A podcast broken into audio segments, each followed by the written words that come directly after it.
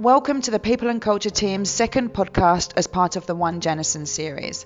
This is Pippa, the head of People and Culture at Janison, and the topic for today's podcast is mental health.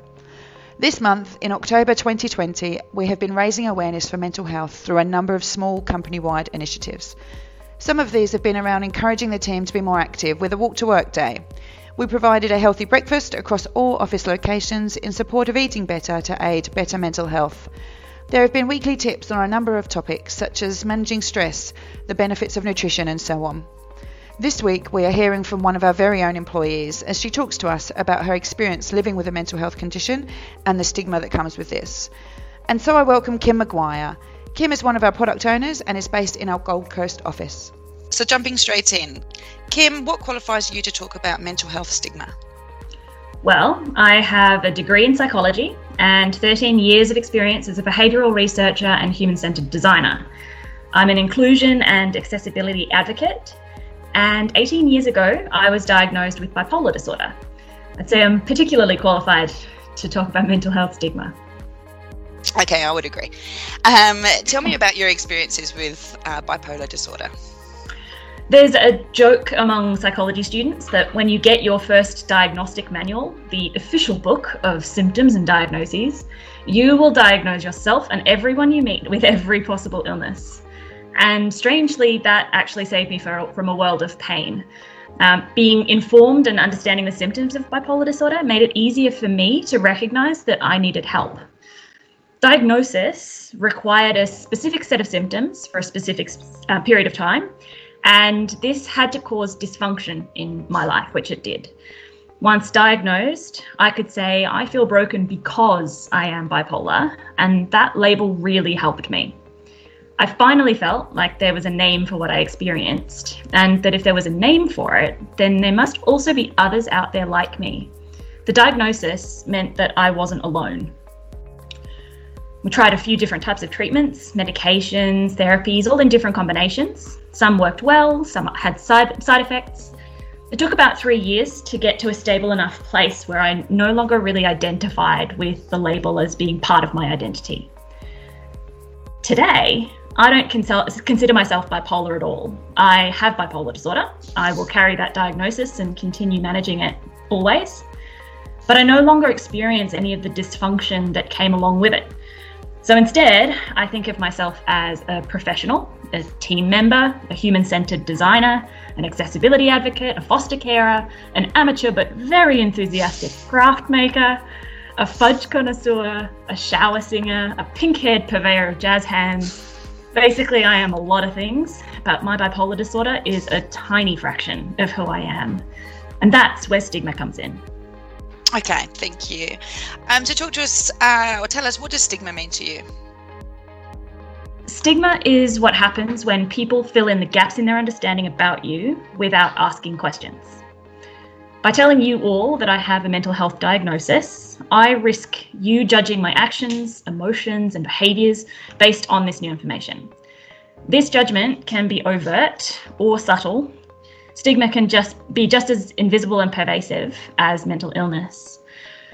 If I'm frustrated by, say, inefficiencies in our business, you might connect my irritability with my bipolar diagnosis and incorrectly think, ooh, she's not managing her condition very well.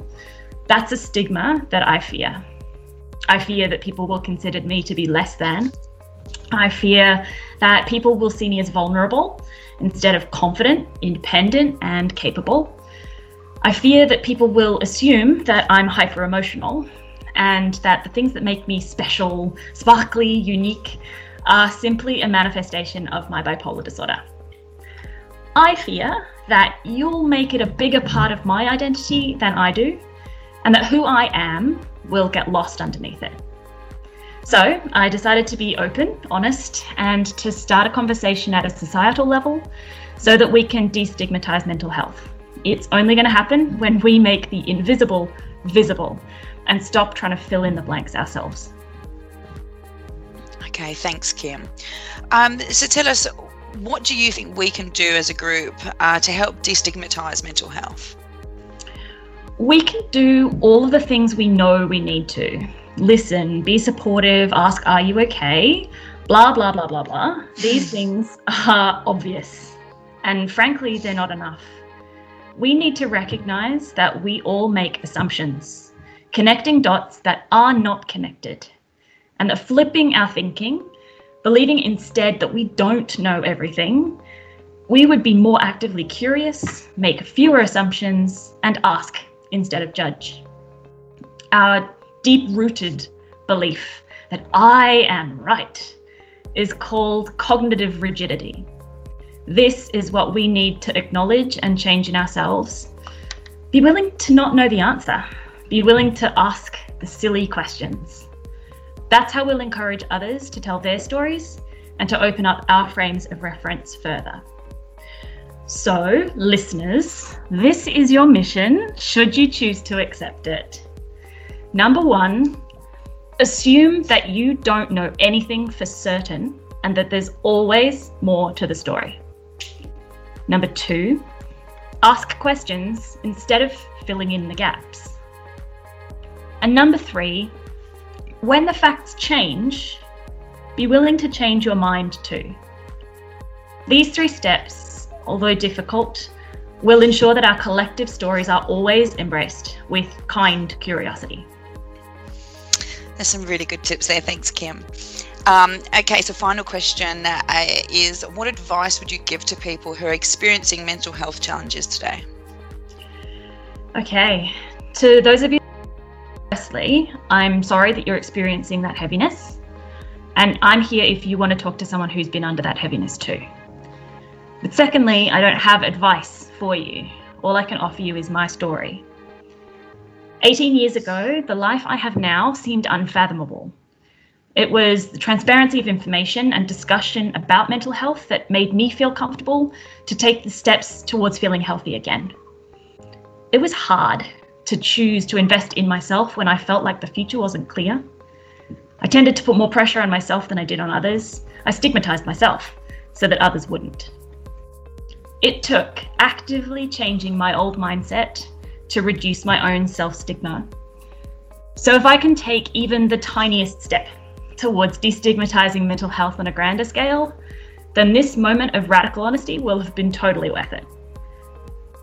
I also encourage questions, so if anyone has questions for me about bipolar disorder, how it feels, how I knew, how I was diagnosed, or anything really, you're welcome to ask. I will absolutely answer with as much honesty as I can give you. And honesty is probably the most important gift I've got. So it's yours if you want. Thanks, Kim. Uh, and thank you so much for your honesty and for speaking so openly about this topic. Um, I was actually going to ask if you're happy for questions, so thank you. So, look, uh, as the end of this podcast, uh, a huge thank you to Kim um, for speaking so openly, and um, to everyone who's listening. If if there's anything that you'd like to know more about, or or if you'd just like to understand more and, and learn about um, the, the, stigma attached to, or otherwise um, the condition that Kim's discussed, please do reach out. Thank you. Thank you.